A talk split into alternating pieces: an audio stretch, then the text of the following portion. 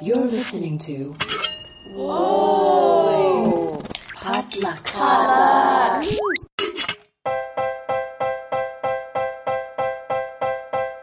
And welcome back to the Good Pop Culture Club, a pop culture discussion podcast about all the good pop that gets us through our days. It is episode five on May 1st of 2020.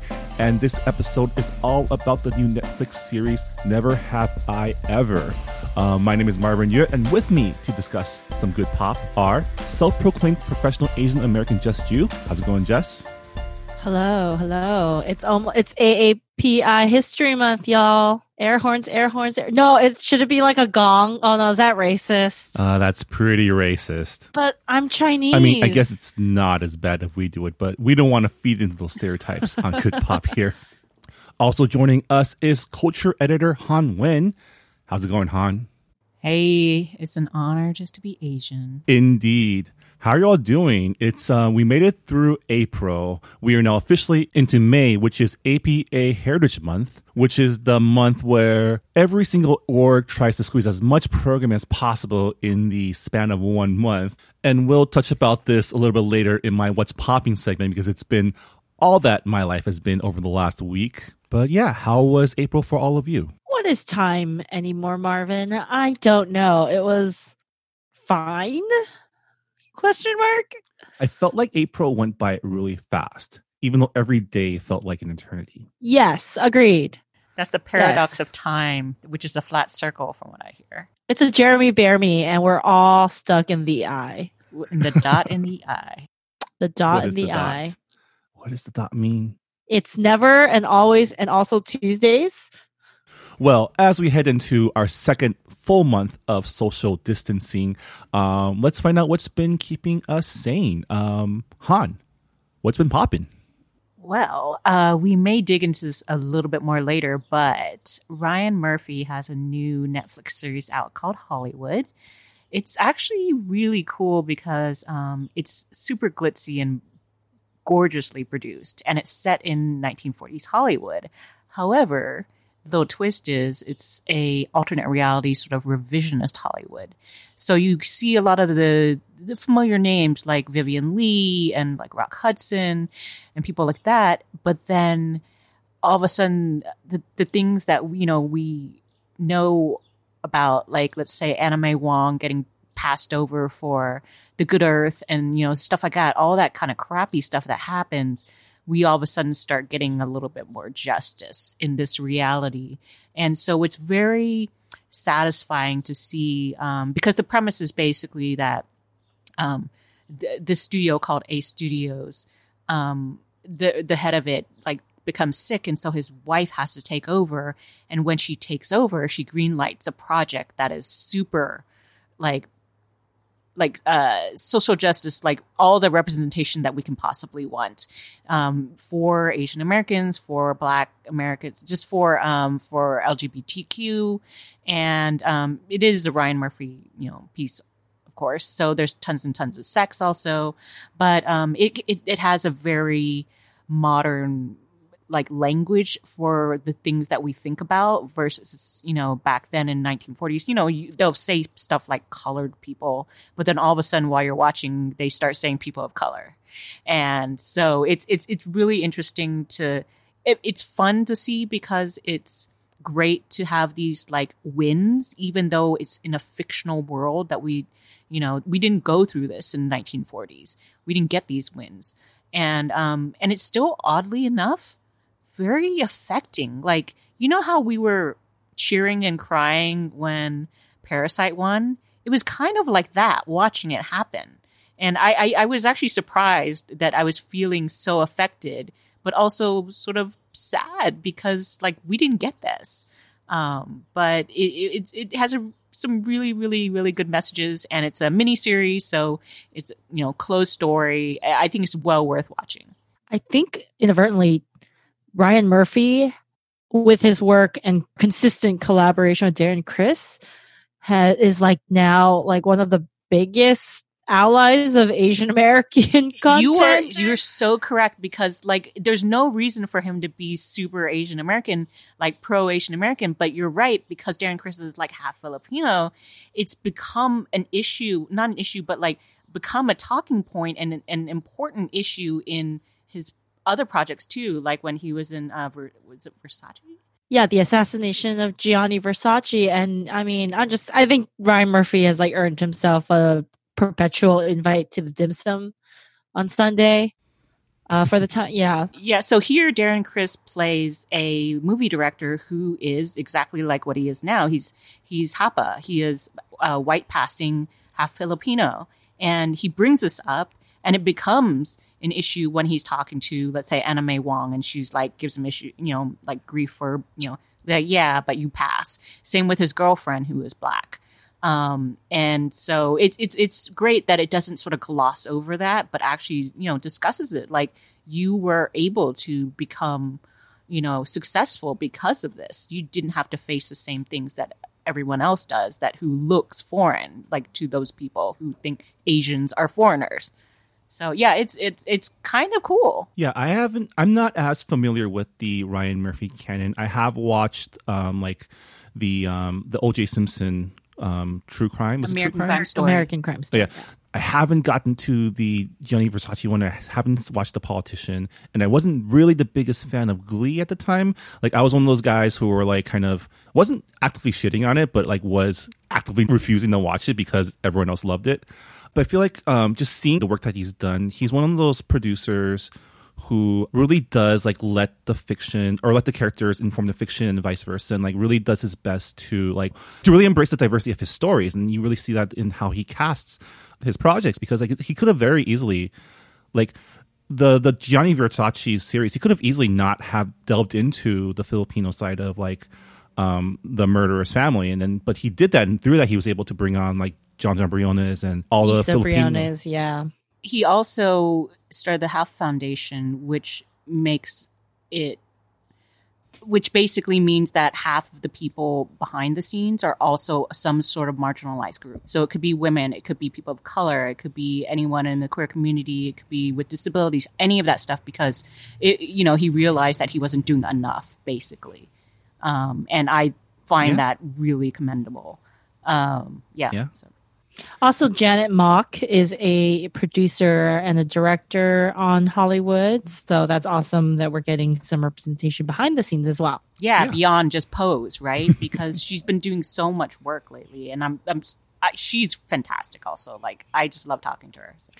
So. Oh, I love Pose too, but that's probably like another podcast. We could talk about And- Pose all episode. And any chance to like to educate people on Anna May Wong and her struggles, like I'm all I'm all justice for Anna, like always. Absolutely, like Michelle Krusiec plays May Wong in this, and it's great because they do address those issues. That, like, I mean, she really was groundbreaking for that time. Like, there's pioneer. Like, uh, it was so ridiculous, but there's a great moment where she's getting makeup done um, for a role, and she's like, "I'm already Asian. You don't have to make me look Asian." And she's like getting, you know, taking off like the eye makeup from the corners of her eyes. Yeah. Uh, but yeah. Now, Jess, uh, you mentioned Jeremy Bearimy earlier, so it, this kind of dovetails into what's popping with you. Yeah, so as we're recording this on Thursday evening, the Parks and Recreation special has not come out yet, but I am very excited for that. Parks and Rec, which is in that same universe of, you know, a Mike Schur, the Mike Schur MC mo- cinematic universe. I, I say this a lot uh, to my friends, but like, I would go to war for Mike Schur. Like, if he was like, I want to start a country with the values that I you know talk about and exemplify in my shows uh would would you sign up? I was like yes i would definitely sign up. I i will i will pilot a submarine or something. I don't know. But like i just love mike Schur and his writing and his work. And parks and rec is my favorite show of all of them.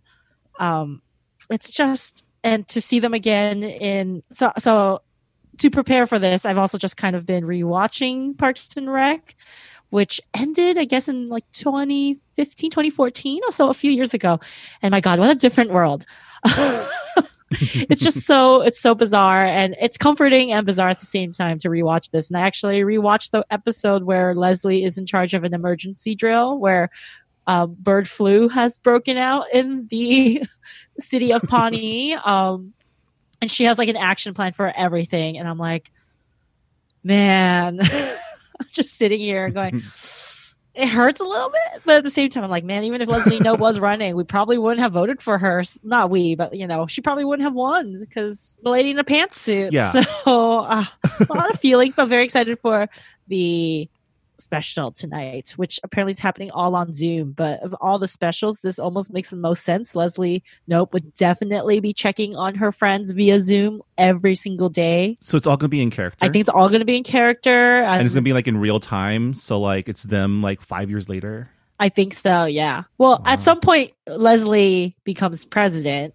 So I don't know in in the in the Parks and Rec universe, right? Leslie becomes president. Yeah. So I don't know Yeah. if she's hit that point quite yet in in like where we are right now in this timeline? Well, we do know Ben's running for Congress, so it's got to be after that. Ben ben won for Cong Ben won Congress, and then Le- they were both deciding Okay. who was going to win run for governor, and then Leslie Oh. Ben Ben basically um I won't say allowed, but I think that you know as a couple, it, the show's about Leslie, so she has to run for governor, right? It's not the Ben Wyatt show, and then but then in the That's flash true. forward during Larry Jerry Gary's funeral. They're surrounded by Secret Service, so one of them, One of them is obviously president. But again, the yeah. show's Parks and Rec. It's about Leslie, so I assume she's the one who's president. And if only I could live in that world. Marvin, what's popping with you? Nothing. Nothing's been popping because the entire week has been dedicated to preparing for APAM. I am helping produce a ton of digital panels and, and programming for both visual communications and for collaboration and for artists at play. So like the only thing I've actually watched this whole week has been Never Have I Ever, which we're talking about in our feature segment. And I binged that in like a night. It was so good. So good. but um Well, Yeah. APAM could be popping. it is. It's you, it's like the, only month thing that's popping prep. for me. So um, I want to just take this time to I guess chill a little bit about what's coming up. Uh, so the Los Angeles Asian Pacific Film Festival was supposed to start today as we're recording. Opening night was supposed to be the 30th of April. Um, it's like one of the two biggest Asian American focused uh, film festivals in, in the nation. It's um, it's VC's uh, LA Asian Pacific Film Festival and CAM's CAMFest. Um, and because of COVID, we had to postpone. So, but you know, because of COVID, we also have all this time and this ability to take the programming national. So, um, over the next few weeks, um, it's a very aggressive schedule. VC will be coordinating a bunch of digital showings, you know, of short films, of feature films, starting with an advanced screening of Asian Americans, which is the documentary, the PBS documentary about Asian American history. They also have um, they'll have the world premiere of a documentary called First Vote um, next Tuesday. Um, they're doing a bunch of shorts and, and a lot of panels and programs. So I've, I've been helping them out with coordinating the the um, digital panels that they'll be doing, helping them with running the live stream and producing the um, producing those conversations. And um, yeah, if, if you, people are interested, they should check out the website vcmedia.org slash virtual.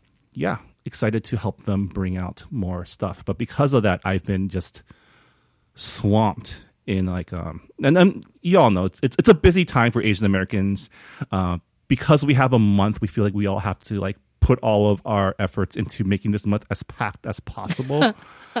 Yeah, we only exist in this month. yeah, so um that's what's popping with me. Check out APAM. Um, I think Angry Asian Man and Jeff Yang are putting together a unified calendar of all the events happening. It's Yeah, uh, it's hosted on Angry Asian Man. I think it's already up, and of course, this will be continually updated. So check it out. Yeah. And speaking of Asian Heritage Month, um, this month is really great for Asian American stories on screen. Um, case yes, in it point. is. Um, I guess we can move on to uh, what we're really here to talk about this week, which is Never Have I Ever, the new Netflix um, teen rom com. Would you call it a rom com? Yes, Rom com, yes. coming of age. Yeah. It's coming of age rom com. And and and then Mindy Kaling just honestly mainly does rom Yeah, com. she's the queen of the rom. rom com Yeah. and subverting the expectations and presenting a really new perspective on it. I love as an unashamed, proud rom com fan, not even a fan, a stan. Yeah. I love it. and, and and specifically a teen rom com fan because honestly, like some of my favorite films are like uh, Ten Things I Hate About You. I recently just Oh, I rewatched it, love it. and and you know, of course, I when I rewatched it, I was like, wow, how great it was. So white. I mean, like I think Gabrielle Union was like underutilized as a best friend. And it wasn't until like Bring It On that you know she got to get something so like something like this. oh my god! Yeah, it's um so it's uh written by uh, Mindy Kaling and Lang Fisher. Mhm. um who they also teamed up together for Mindy Project, right? Yeah, Lang was great because um, I think I interviewed her once for Mindy Project. She did the episode where um, Ryan Hansen plays the white guy who who is basically Mindy Kaling. She wakes up in the morning and she's a white guy, and it happens to be Ryan Hansen. It's the best episode. Um, and yeah, so you well, you know, watch that. It's like the last season, but like ever since then, I was like, okay, Lang Fisher, you're pretty funny. Yeah, I'll admit I have not seen a single episode of the Mindy Project, and I feel shame about that. I do, but You um, should. I should. It's on. It's on Hulu now, right? I, I, I should go watch. it. Yes, the entire series is on Hulu. It's great. But yeah, no, I think as far as teen rom com, the teen rom com genre, this was a very nice injection of 21st century, you know, perspective. Um, it's based off of Mindy Kaling's own childhood and time in high school, but she used experience to translate it to a modern day high school experience. So there's things like texting and TikTok. There's a really funny opening about her trying to do a TikTok dance with her friends to attract the attentions of her love interest, Paxton Yoshida Hall, perfect name for the hot high school guy. Um, and then her mom like makes her put on a sweater because she thinks the dress is too revealing. Um, and I'm like, you know, as a almost 30 year old woman, I still kind of do that. So I appreciate the, uh, you know, making like thirst trap videos. So I appreciate the representation there. The main character Devi, of course, is played by newcomer Maitreyi Ramakrishnan, who this was an open casting call, right? Like she had to beat out like thousands of kids to like get this role. Yes, and she's Canadian. What? What? My yeah, people. so you got Well, I mean, if basically you're going to be playing baby Mindy Kaling, you have to have a lot of like swag and attitude and just be also very fun. And I think she embodies that. Like I I started out I'm like, okay, who's this girl? She doesn't sound like Mindy, but then by the end, you definitely get that sort of same spirit and light because you know, Mindy Kaling what you know about her and also even from the Mindy project, which is kind of like her too, is you know she's smart and she's with it and ambitious but she's also totally fun and horny and all this other stuff and so you're seeing this in a like a 14 15 year old girl um and it's kind of She- amazing yes. No, she's the, what I love about this character of Devi and just all these characters that Mindy Kaling writes um, for her, you know, as a proxy of herself or a version of herself is they're always very smart and they're not ashamed of like they know it and they're not ashamed of it. Which I think is something to be said because you know there's always this whole adage of like oh she's pretty but she doesn't know it. I think that's a very common rom com teen girl trope or like oh she's like she's actually really like you know she's like you know there's it's typically words like oh sweet or like n- actually nice or like a kind-hearted. And not saying devi isn't but you know her defining factors are she's she has some great zingers uh, when her and ben fight ben is her eternal rival both academically and in the extracurriculars for getting to college. When her and ben fight and she ends up like saying she wishes he was exterminated by the Nazis, and that leads to a whole nother thing. I'm like, oh my god, this show yeah she goes and this places. character. yeah she I mean, says yeah, some like- wrong things and it's great I mean, I mean, Devi starts out as kind of like, like you know, we learn why eventually, but like a walking disaster person. Yeah, she's kind of selfish in a lot of ways. And I mean, I, I think in general, like we were saying with the teen rom coms, especially, uh, their characters don't always get the time to be fully dimensionalized. And that's why I love having a series versus just a movie to develop this character because you can definitely get to see all the bad things she does. And there are moments where you're like, wincing, but at the same time, they're like, yeah, I would totally say that to my mom, you know, in a fit of pique or something like that, or after that happened. and you you can forgive her for that because it's actually feels very real. Um, and and and and I do yeah, and I do like the whole like fun, bad, and you know selfish side of this person who is nerdy and and ambitious because like I remember when I was in high school, I think I went to was it high school or whatever. I went to like Astroworld, which is our Six Flags in Houston, Texas, and with some girls, and they were just like, "I thought you just like to read at home all day," and I'm just like, "Wait, it, it, why do you have to just be this binary?" you know, like, and that's what it. That's what I really liked about this. Um, I keep saying movie. The series is like every single character is really cool.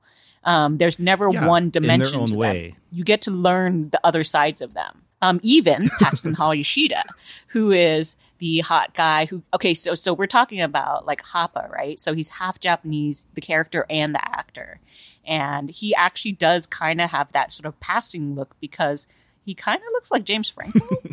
but Yes. right and then um but he but what i love about him is that his character is written to have so much uh, like a sense of humor about first of all just the way he's portrayed you know because he's like the the dream sequence where he like basically takes his shirt off using one hand at, in one second i'm like i've replayed that so many times not just to look at his chest but just like how did you do that magic trick Which is okay because Um, even though he plays a 16, 17 year old, he's I actually checked. 29. He's 29. It's fine.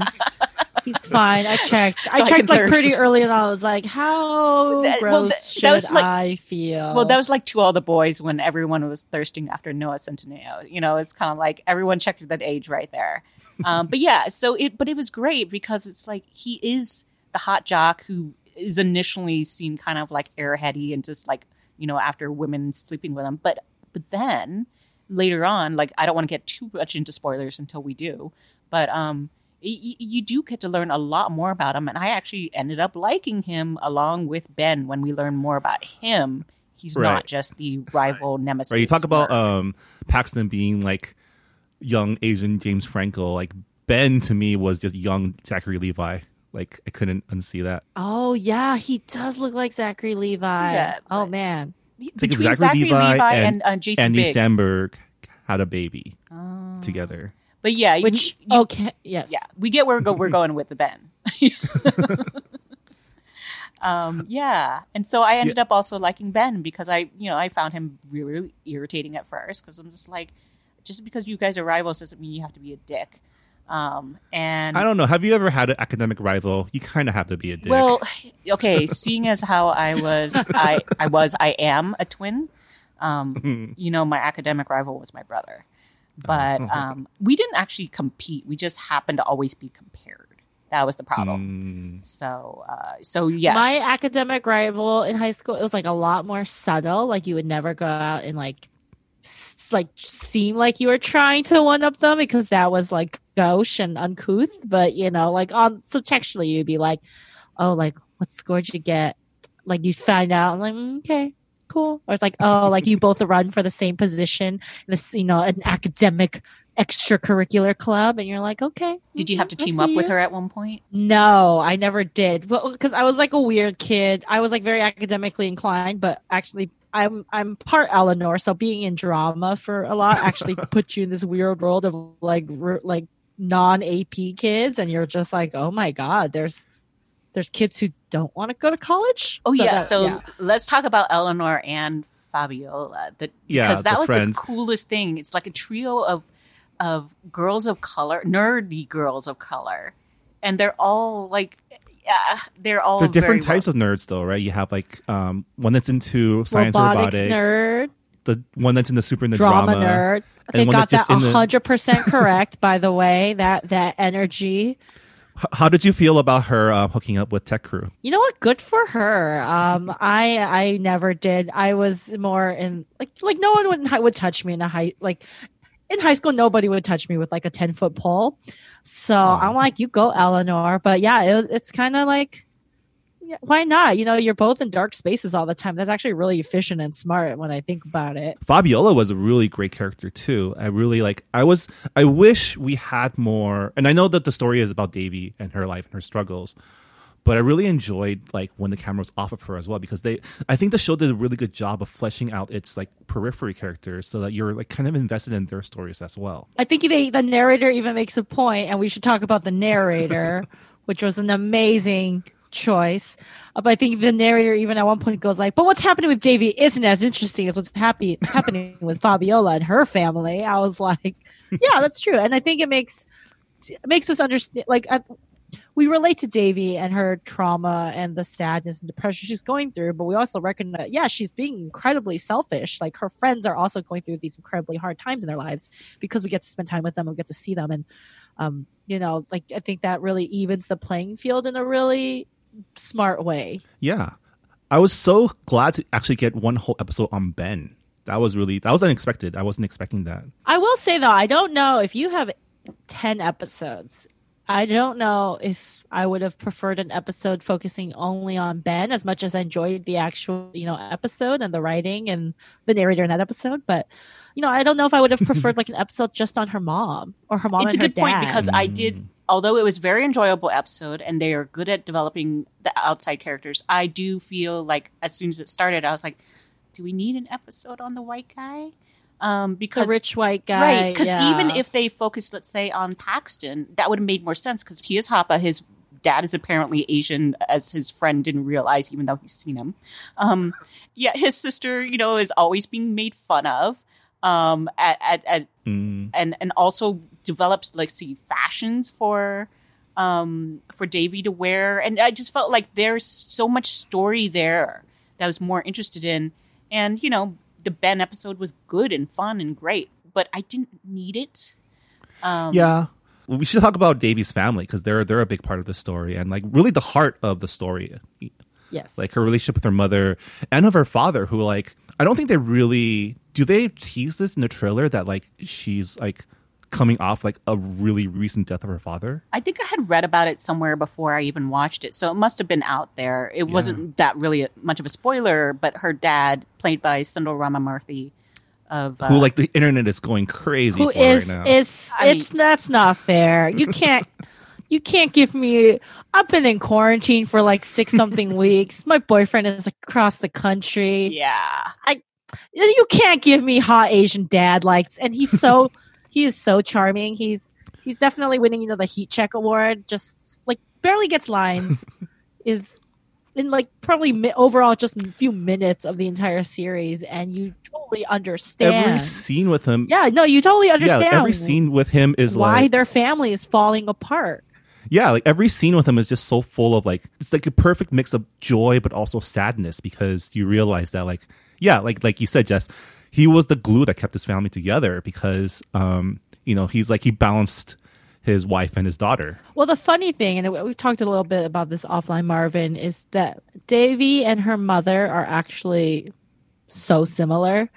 She definitely gets more from her mom than her dad, um, and I think that's why they're butting heads all the time. And as someone who has also like butted heads with her mother through high school, um, because we're so similar, I can definitely relate that that it's it's it's funny. They they both miss him and they both miss that levity and that love and that kindness that he brought into their family. Um but neither of them right now are really capable of giving it to each other which is so tragic. Um but i mean where does devi get her brashness her ballsiness her stubbornness you know her like go get it and like screw it i'm gonna do it like it's from her mom Yeah, Yeah. her dad is just far too sunshiny for the types of you know like passion that we've seen, and and it's in a way. I mean, I guess we can talk about the narrator at this point, but in a way, that's why I think he was as a character drawn to the narrator, who is John McEnroe.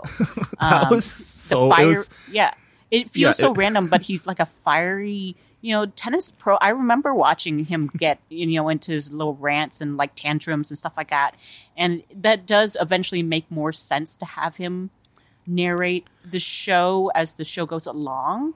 Um, but also for me, well, there are a few moments where I felt a little squicked out. I gotta be honest. Having this old white man narrate, you know, this life of this teenage girl and her trying to hook up with, you know. I don't but, know. I, I, thought it was the gift that kept on giving because it just offered so like. I love just, you, it. You, you mentioned this in our group chat, like having John McEnroe talk like speak Gen Z slang was like the best. It thing. was the best. Like the fit was on fleek. I was like, oh my god, I can't believe John Mac. I just like in my head, I cut to John McEnroe in a studio recording booth somewhere, going, I don't know what the hell I'm saying, but sure.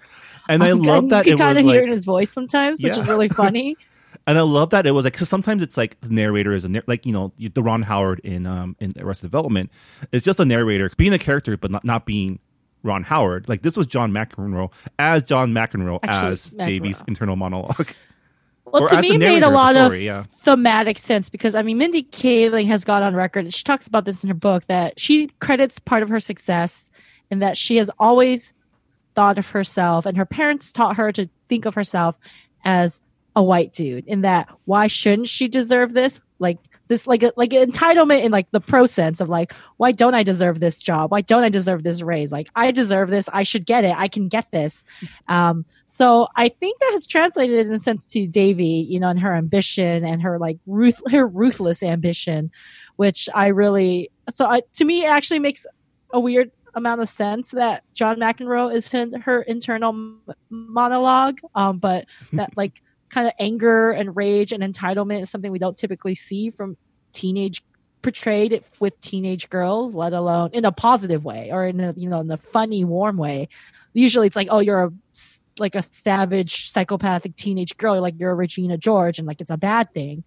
but you know, I think that is her inner monologue, and it's part of who she is. That rage and that that that like she just wants. She's just ready to like Devi's just ready to fight all the time. you know, she could like very easily have diffused or de-escalated conversations but you know as a 15 year old girl with too many emotions which i was i in many ways and still am a 15 year old girl with too many emotions and who runs whose default emotion is anger um i really did appreciate that Yeah, and I mean the central the central story of this the series is how like it's her journey of grief, right? The reason why she wants a new start, the reason why she wants to like be cool and like be someone different is because of like like she's processing or not processing the grief of losing her father, who was like her anchor in this world. and just and i thought it was really not just the grief but how that has become her defining trait to other people so when she's talking to the college guy white white ron white husband ron um who who who who's like a college consultant for for high school kids I was half expecting him to be revealed as like a one of those like like fraud college people. Maybe we don't know. know. that he ain't. yeah, but but you know, when he's asking, her, he's like, "Oh, your story's great. Like your dad died and you were paralyzed. Use that." She's just like, and she refuses to. You know, for someone who we know that her main goal in life is to get into an Ivy League school right now, um, and the fact that she won't even use her dad's death and the resulting paralysis to get the very thing she wants the most is is I think really telling as well.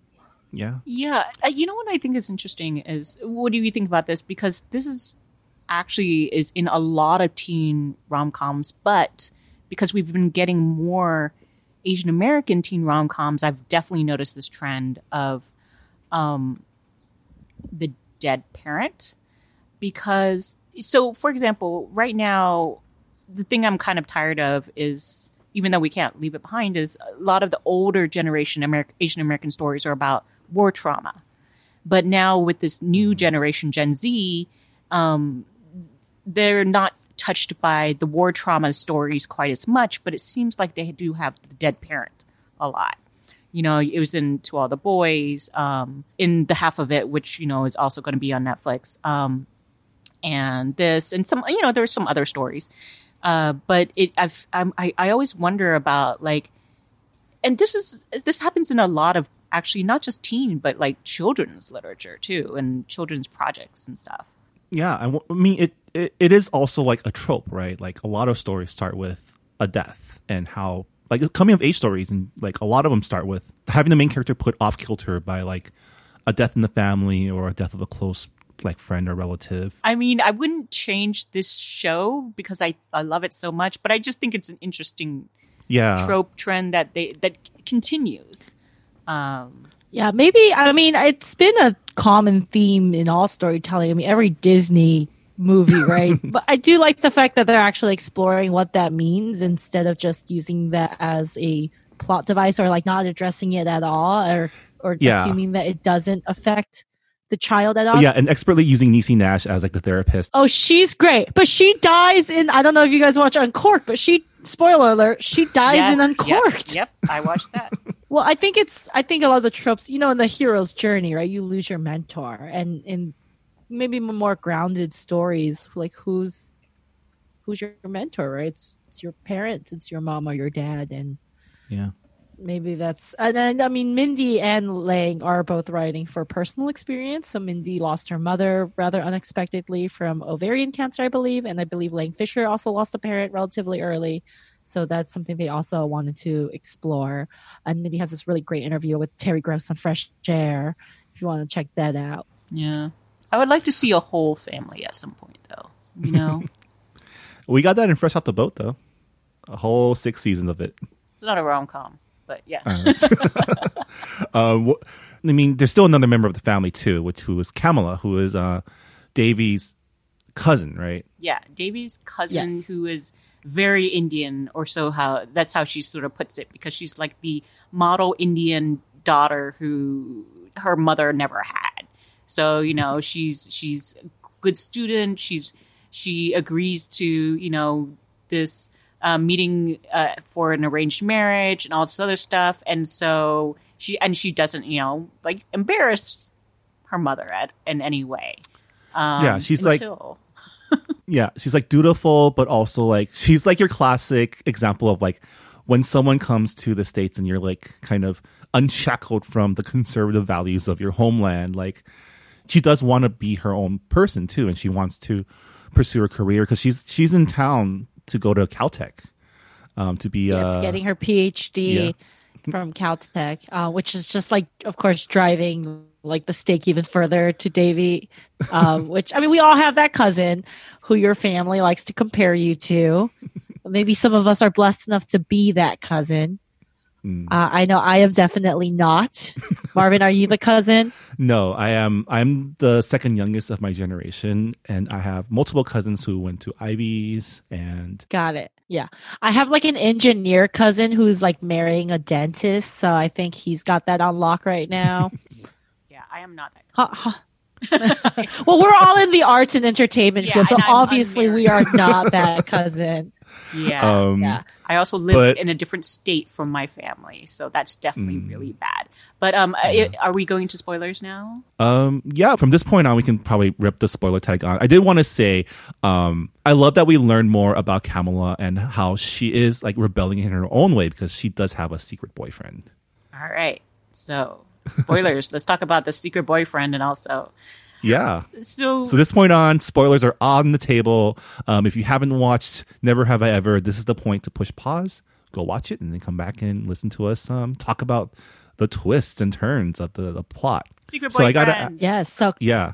Kamala has a secret boyfriend played by my boy Eddie Liu. His Yeah, name is he's- Steve, and he's dumb, and I love him. Oh, He's like he's- smart dumb, He's right? smart dumb. Right, right, right, Yes, right, right. he's smart dumb. He's so sweet. Um, smart and then, but you know, clueless. spo- again, I mean- spoiler land. We're in spoiler land. She does end up dumping him, which makes a hundred percent sense. But The man, thing- poor Steve. the thing is i'm firmly on team steve um but my man also like thinks olive garden and cheesecake factory are I don't know, man. I mean, Prashant, her her her would be fiance is like really really hot.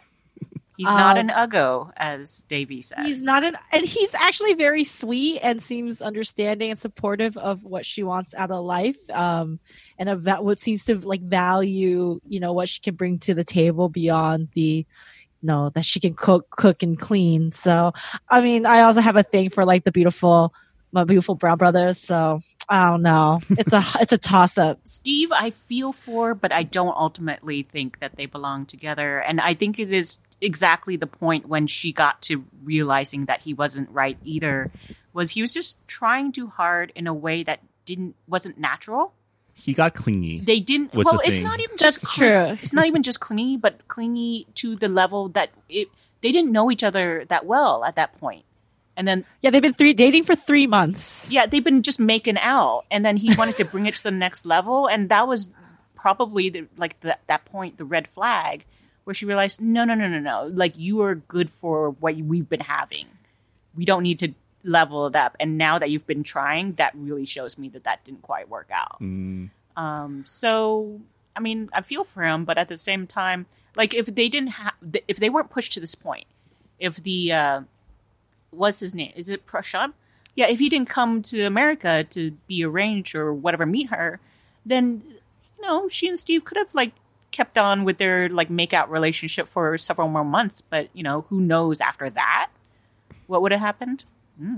I did really enjoy Kamala's character. I love that she um she was inspired to rebel against her family by watching 16 hours of Riverdale. Yes.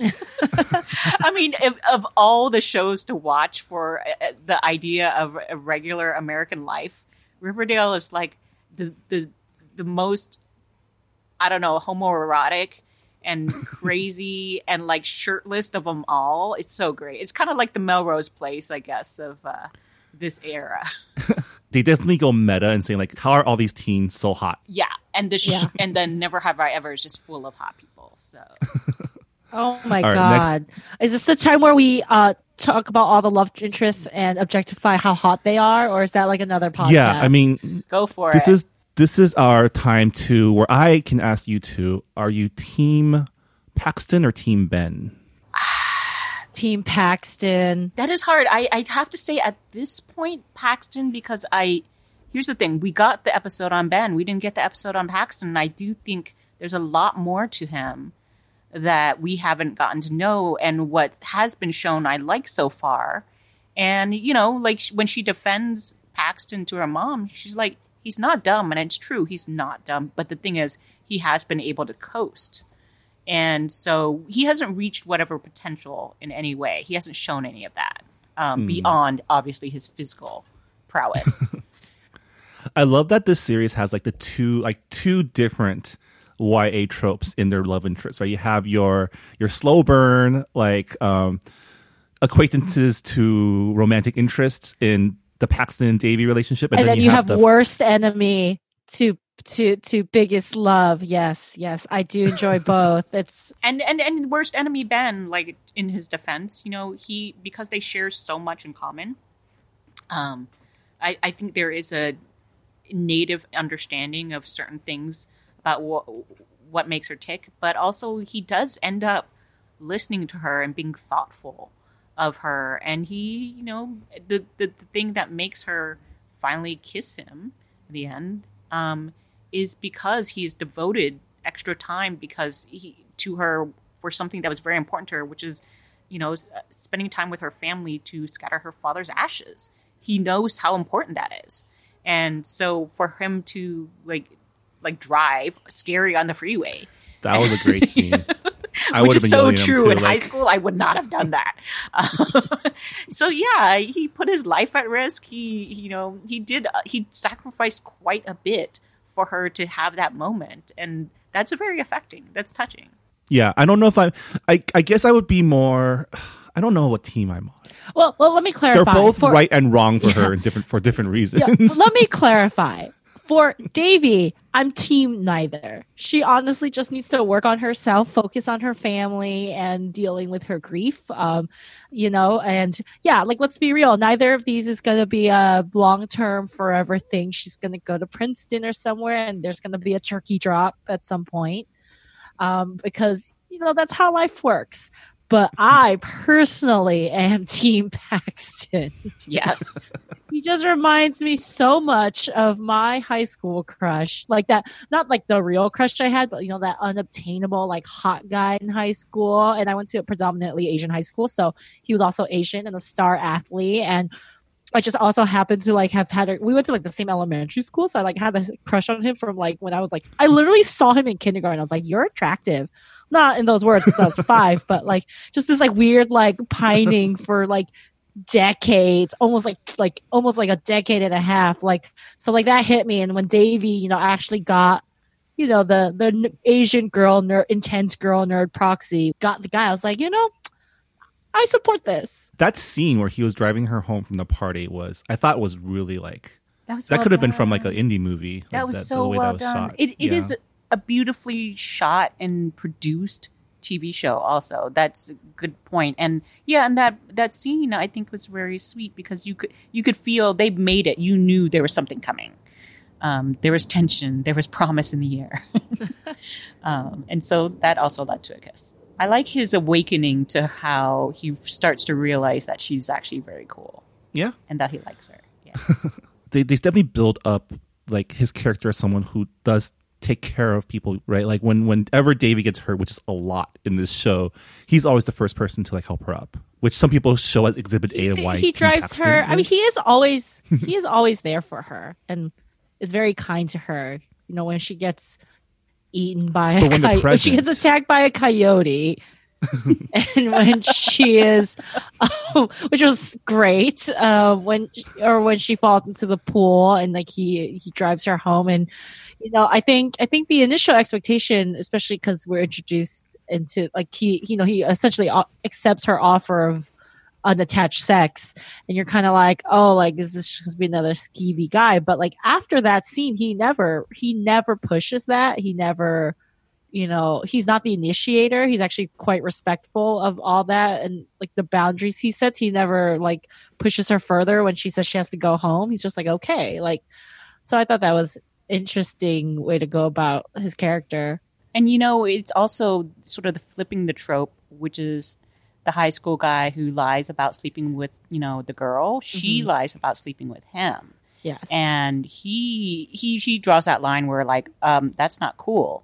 And and and, I think, you know, he says that also and initially that's why he said, you know, we shouldn't actually eventually have sex because it's kind of got weird between us. It's because, you know, he did actually start building some sort of friendship with her um, and I, I, I there's there's a lot for me that I think that they they could explore. Um, I want a season two like right away with the pandemic right now. Who knows what production looks like? But man, like I before they all get too much older looking. yeah i would love to i would love an episode to see his whole family Yeah, together I and how see their his dynamic dad. works I want to see his, his yeah i want to see who who should we cast as mr yoshida Oh, so many I mean, choices. I mean, you A have your go-to dads who James Saito probably James said, or James said that might be a little too old to play dad Yeah, at this yeah. point He should Mm, be someone in because his, they're like, in high 40s. school. Oh, That's true. yeah. Maybe like a William Lee type or like a Daniel Dae Kim. No, um, someone Japanese. Uh, I don't know. Whatever hot dad. Like because Yeah. we'll continue I mean, the trend of yeah. hot dads. Yes, This- this is the give me show for another hot hot, dad. I'm not gonna lie. In in college, I used to go to this park where a lot of like hot Asian dads would like walk their kids with the carriage, and I just like sit there, not alone. Like uh, usually out there because of like I didn't specifically go to sit at this park, but when I happened to be at this park, I would there was just all these like hot dads. I'm like, this is not fair. Mm. So a big part of the latter half of the series is also the unraveling of um, Devi's friendship with um, with Fabiola and with Eleanor. As um, I guess my question for you too, since I don't really have a a girl group of friends, um, how how was that handled? We're your girl group, Marvin. yeah, I did say that this was going to unlock your inner teenage, you know, girl, Marvin. So Mm. I think it's it's such a smart thing in this show to address the fact that like friendships, especially when you get older, can't just be based on like liking the same ice cream flavor anymore. That it is based on like emotional bonds, and if you're not there for each other for those things, that's when you know the, these friendships can break down. And um, and sh- so she's first of all never really been honest about how with herself even about like her her mourning for her father but then also not honest with her friends that she's still affected and that she doesn't want to be first of all identified as the guy you know the one whose dad died but also not identified as the girl who like became paralyzed three months after that. Like not for three months um after his death, and and and it's because like that was a physical trauma that it manifested her grief. But once she was over it, she wanted to push it all behind her, and and and so that of course is what leads her to start lying about Paxton Hall Yoshida and sleeping with him because she wanted to change the narrative. And because of that, I think she just continued to keep on with this sort of fantasy. And she wasn't seeing that her friend Fabiola was dealing with her own coming out story and that Eleanor, you know, was having mom issues um, and was not there for them. And because, you know, the few times that like she kept breaking down their friendship was because the Paxton issue, and it's because she was running away. Um, but yeah, I, I really, really, really liked how they did that because I was like, even when I was watching it, and I was like, you know, I, I see where the temptation is, but you really should have gone to your friend. Yeah. Yeah, it really seemed like Paxton was like her like became her new anchor, right? In the absence of her father, like No, he her became her the focus on him. distraction. I think is the difference. An anchor, an anchor is a good thing. An anchor, you know, holds you down when things get rough. But Paxton, and it's not Paxton's fault. You know, it's really on Devi and the Yeah. choices she made. Um, and, and I mean, it's it was Right. only eight. Her friends like, would have been her anchor, right? yeah, her friends would have been her anchor. But I think at that, I don't know if it's an age thing or if it's a it's a female thing or an immigrant or children of an immigrant thing. But there's this, or maybe an intersection of all three. But I think there was this there's this pressure to just move on, to move forward. I think Devi feels that on herself. Um, I think her mom is also feeling the same thing because you would not know in the first scenes, you know, when they're having dinner, they're interacting. Like for most most of the series, you don't even realize like they're going through this huge loss. Like they're trying to proceed as things are normal, and the more they try to hide it, the worse it gets. And to the point where Devi's mom is considering moving back to India, you know, which is pretty big shift without talking to Devi about it at first at all. Um, and I, I don't know if it's a, I don't even know if it's an Asian thing, right? Like an Asian thing. It's just like dealing, like you Mm. don't talk about sadness. Like you can experience two things. Like happiness is fine. Gratefulness. You should definitely be grateful. You should always be grateful to your parents and the sacrifices they made and the opportunities you have and everything.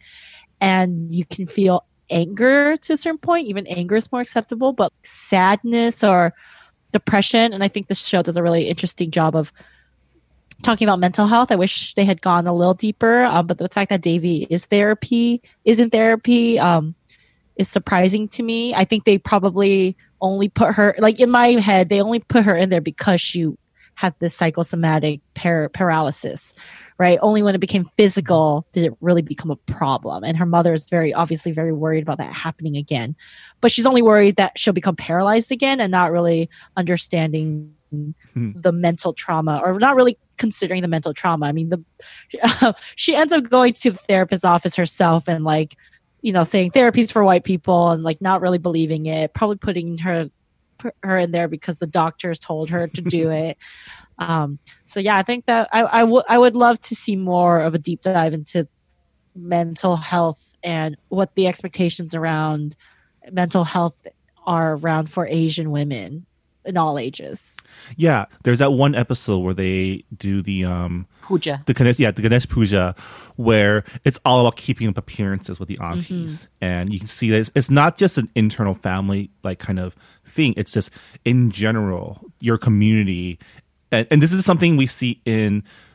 I don't know if like it's definitely an Asian thing, but also in like just just communities in general. Like I'm sure there's like a white version of this, there's a waspy version of this, where like how you act, like it's like you know like Austen esque like British society, right? How you act in public. and and Like, how you act in public and propriety is always always harsher and stricter for women than it is for men Mm. because women are always seen as the bearers and the protectors of the culture and so if they're acting out oh no it's a problem There, there is something though, like you were saying, um, because that that we, they call them the aunties, but also in other Asian cultures, we also use the honorifics of relatives, a- uncles and aunts, for people who are not related to us, and I think that creates a general, bigger sense community that we are not individuals that we are. Mu- That's why we must follow the rest of the um, the group because they're you know they're your aunties and um and because of that also that's why many of them feel i think that they can tell you what to do um and and and because there's that sort of Unsolicited advice. yeah yeah there's that sort of Mm. false sense of like entitlement because yeah they're just looking out for you because they're your auntie um which oh my gosh just like it, it brings me back so many times you know for me all the unsolicited advice all the oh my god i just i can't um Yeah. but yeah and i and i really love the ganesh puja because of that you know aspect of it but also just her kind of being slightly ashamed of this the celebration itself and her and her friend was it her friend her cousin um, who said yeah actually i thought i was like that too until i went to college and then i realized like it's actually kind of cool you know that to have this aspect of myself and celebrate it. Um, and so that sort of awakening in her she's not quite there yet that of you know celebrating this aspect of herself that is as much a part of being american because she is asian american. Um, I, I think a lot of us have gone through that. Um, just because the dominant culture is the white culture and so for her to realize like no this is just equally as important if not more so because that's what make her, makes her unique um, Yeah. was kind of a cool thing yeah Yeah, and she's definitely not there yet. That's definitely a, a thread that they'll hopefully follow. In the Yeah, I call it the well, awakening with a capital A. Uh, usually it happens in college for us, you know, when you when you start when you take that Asian American history class at the UC of your choice. oh she's a Um, sophomore now so she's she has two more years of high school left, or, or she hasn't even finished her sophomore year. We only see a portion of it. so there's many more awakenings before she even gets to that point um, Yeah, and you know, there's still got to be the trip to India episodes and the uh, the college visits episodes.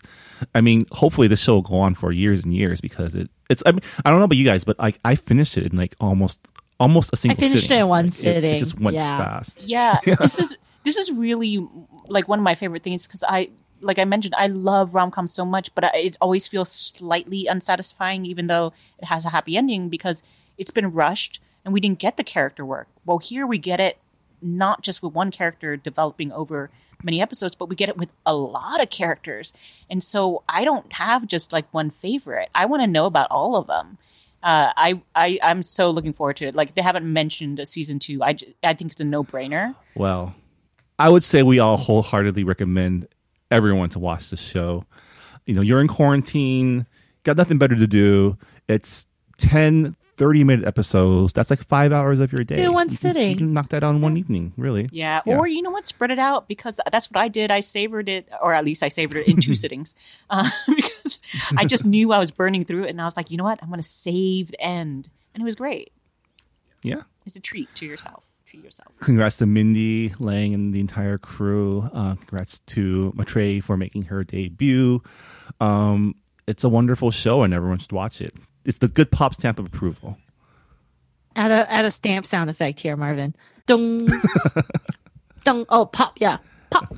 And yeah, on that note, thanks uh, again for joining us for another episode of Good Pop. Um, we hope you enjoyed our conversation about the new Netflix series, Never Have I Ever. Han, Jess, thank you so much again for joining us. If people want to find more of your thoughts online, where can they go? I'm at Just You Tweets. And I'm at Hanonymous, H A N H O N Y M O U S. And you can follow me at Marvin Yueh. That's M A R V I N Y U E H. You can follow the show at Good Pop Club on Twitter. Um, and you can subscribe to us anywhere you find podcasts.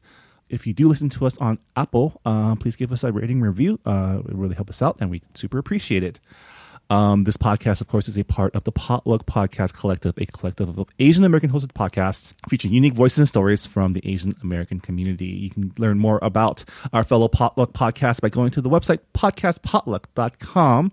Uh, we'll be back next week to talk about the new Alice Wu film, The Half of It, uh, which should be coming out on Netflix today. It should be out right now. It's a good one, and it just won the Founders Award at Tribeca. Yeah. So we'll see you next time. Thanks for listening. Bye, everyone. Bye. Stay safe.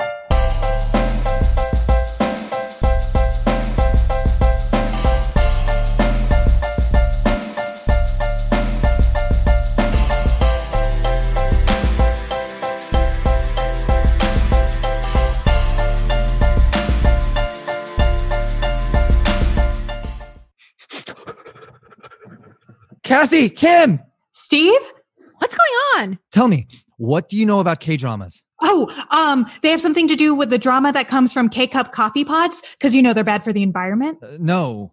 Oh, you mean Korean dramas? Yeah, I know that they are very grounded in reality. N- No, that's actually the opposite of what happens. It, it sounds like you don't know anything about K dramas. Yeah, I was just guessing.